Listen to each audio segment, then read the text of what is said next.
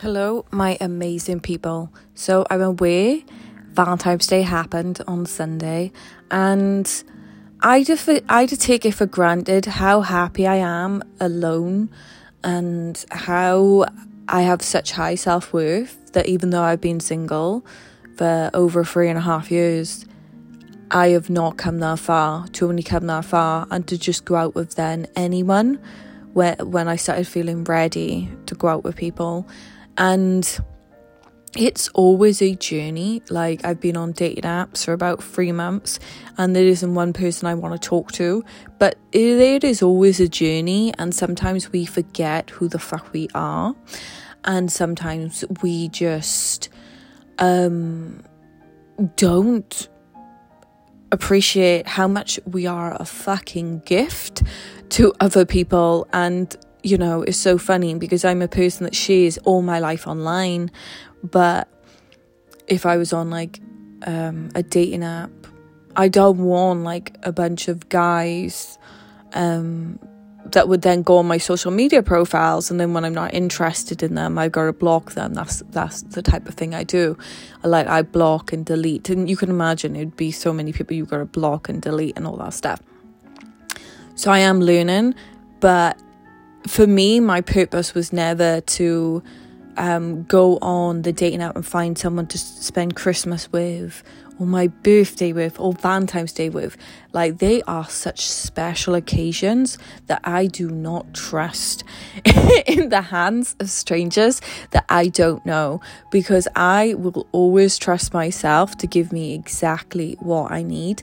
And I just want to let you know if you are not happy single and you think you just could never be happy single. It's a lie. It is without a doubt a lie. And if you can't be happy by yourself, you'll never truly be happy in a relationship because you will walk around with like this big fucking manual for what your partner needs to do to make you happy. And you know it's bullshit because if someone could make you happy that easy, then you could make yourself happy all the time, but you can't. Or maybe you can. Like for me personally, I can't make myself happy all the time, but I just want to tell you if you're looking for a hero, you can become that hero. If you're looking for someone to give you those things, you can give yourself those things. You want to know why? Because you would give someone that equivalent in money or time in order for you to receive that back. So instead of giving that to someone, you can give it to you, you know? And that's why you just go remember, be like, oh, it's Valentine's Day, I'm by myself. I can't buy myself a gift. Yes, you fucking can because you would have bought that for someone else. And the thing is, because you are expecting that person to give you that stuff back and they don't, then oh, you then you just get sad. So even if I was in a relationship, I would probably still always buy myself a Valentine's Day gift because at least then I'm always giving myself exactly what I need. But honestly, like don't let a commercial holiday make you feel bad. Like you know like it's like valentine's day. They try and make out it's only there to like for couples. Fuck no. It's there to celebrate the person you love and you are the person you love. And it's only when you can truly love yourself can then you go into a relationship with someone else and it will be successful.